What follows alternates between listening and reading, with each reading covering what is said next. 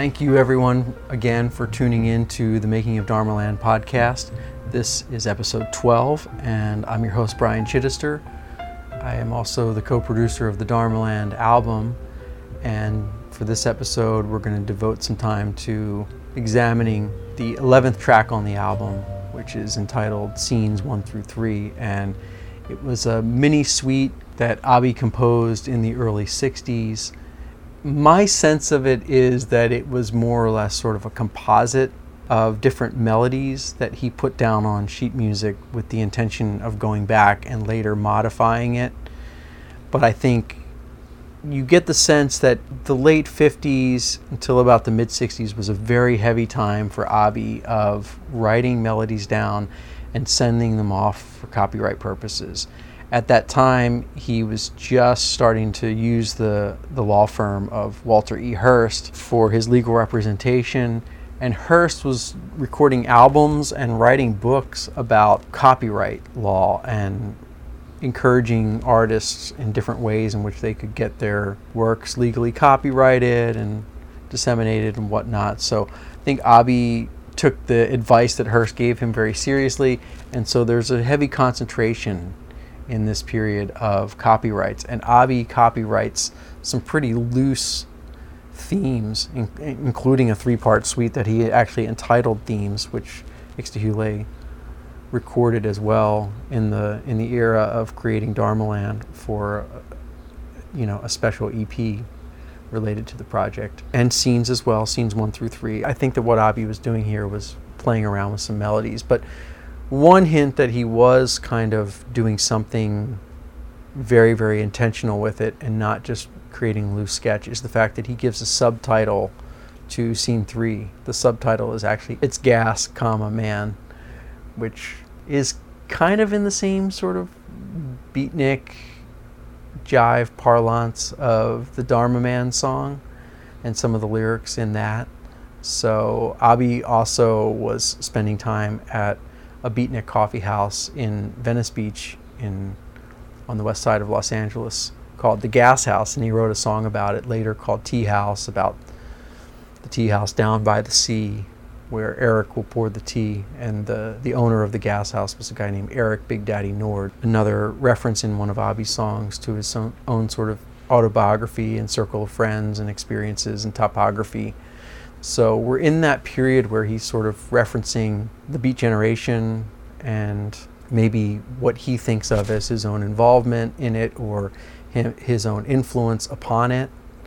There was also, I, I, should mention, you know, Jack Kerouac, who I've talked about, had written the book Dharma Bums, which seems to have influenced the title Dharma Land and Dharma Man. But also in his bestseller and, and best known work, On the Road, Kerouac wrote about traveling through Southern California and through Venice in the late 1940s during his on the road sojourn and encountering a group of nature boy saints, quote unquote, in, in Venice Beach. So that was almost certainly a direct reference to Abhi and Gypsy Boots and the other California Nature Boys, and whether they knew each other directly or whether Kerouac just referenced them in passing but knew of their existence.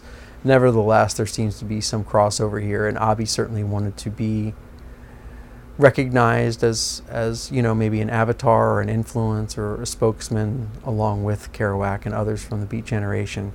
And, and again, he was definitely a part of that. He, he and the Nature Boys played in some of the clubs, the Gas House, the Insomniac, the Venice West Cafe, some of the beatnik clubs.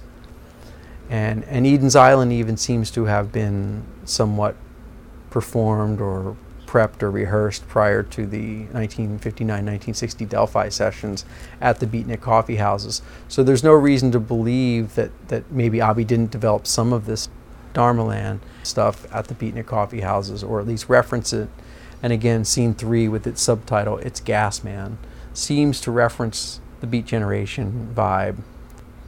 Certainly, I think Ixta and Mattias Uneback, who arranged part one, and Henrik Magnusson, who arranged part two and three of scenes, went off in their own direction on this. And I think it was all the better for it if they tried to do some sort of pastiche of Abhi's beatnik material, like from the Bob Romeo Aphrodisia album or, or other things like that it might not have worked as well as it did. They really took kind of some of the more enigmatic, esoteric, and romantic elements of these melodies and brought them out and and let them float over the listener the way that maybe a three-part suite should. So it, it's a very fragrant and perfumed piece. Scene one again was arranged by Mattias, and he does it more or less in the standard Martin Denny exotica style, and even some of the the way in which the piano is played, and the way in which the notes are kind of banged out, almost make it sound like it was plagiarized of some of Denny's more famous pieces. I'm not really sure uh, if I could point out a specific Martin Denny melody, but it feels very, very close to that kind of Martin Denny arrangement style, particularly the piano parts, which Henrik plays. And he played on grand piano. Scene one was recorded at a, at a big studio in Sunland, California, near where Abbe actually lived himself in the 50s and 60s. And the grand piano sounds really beautiful on this. There's a point in the mix where the very lush exotica arrangement sort of drops out and you can hear these very intimate grand piano notes that Henrik plays. Is about two thirds of the way through. And that sounds almost new agey. Definitely different than anything in the exotica genre.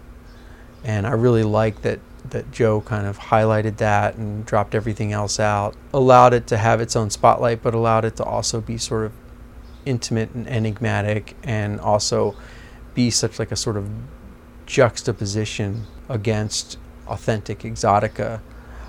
I myself don't have any aversion to retro, but I don't also don't feel the need to sort of be a positivist about retro. Like you know, none of my approach to anything would be like yay tiki, yay exotica.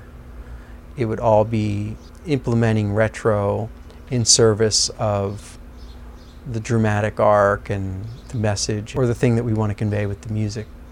Because this music was written so close to Eden's Island and because there were a lot of other exotica singles and tracks and whatnot around that time that Abbe himself was producing, it was really important to have the presence of exotica and retro and, and then at the same time to be able to kind of find the edges and go, go well beyond them. And I think that was one of the examples in scene one where just such a thing happened.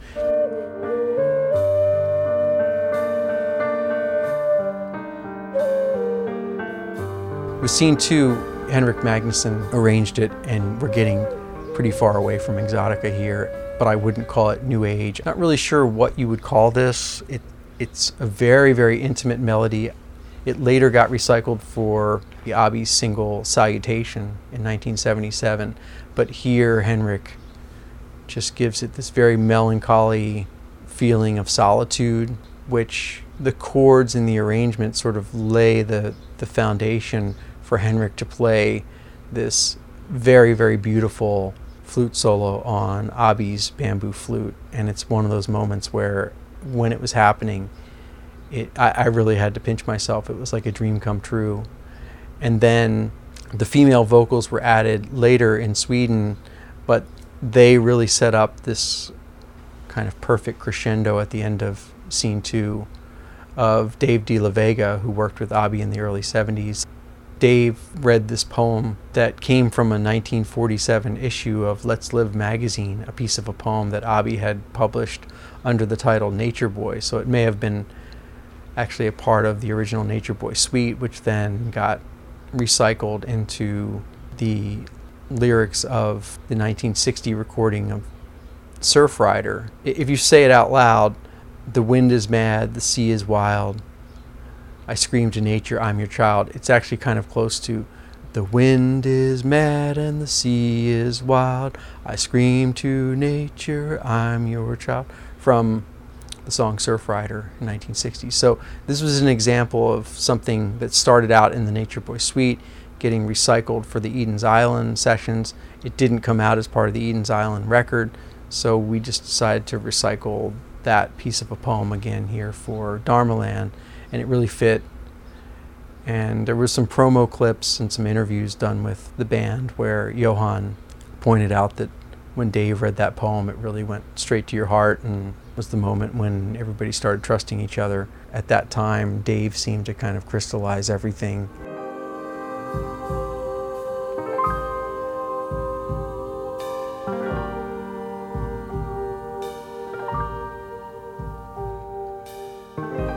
Sea is mad. The wind is wild.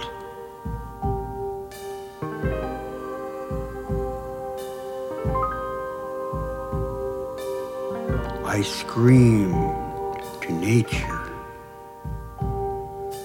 I'm your child. Later, when Henrik produced his sparse but really evocative arrangement of scene three with himself and Anne singing vocals, I didn't really realize that they were kind of demoing those vocals to be replaced later. Just felt like they really delivered something that was very soulful and joyous and very fitting for how close knit the vibe was in Los Angeles. And having the presence of Anne, which I, did, I may have mentioned or I may not have mentioned, as the piano player on scenes two and three, and then having her sing on three, kind of gave her this opportunity, I think, to really stretch out and show what that relationship that blood relationship with Abby and that, that sort of fact finding mission she's gone on as a young person, sort of looking back on her family history, meant to her. She was able to kind of conjure that into the song, and you can really feel the connection that she had with her, her distant relative. The pieces just really fell together on this one. The sound effects and all the things that, that sort of tied it together, the various moods, just worked to sort of further conjure this idea of space and transcendentalism and going deep into Abby's mind and his cosmology, and that being sort of the bridge to Dharmaland. So this one seemed to capture a lot of the vibes from the rest of the album, including some repeated melodies that you heard in, in other parts of the album already. Scene three sounded to me like nothing else in popular music, and specifically, the only thing I could think of was maybe like the Edward Scissorhands theme by Danny Elfman, which had this very dreamy, almost gothy quality, heavy, but also kind of like fairyland. So that's all I can think of for now.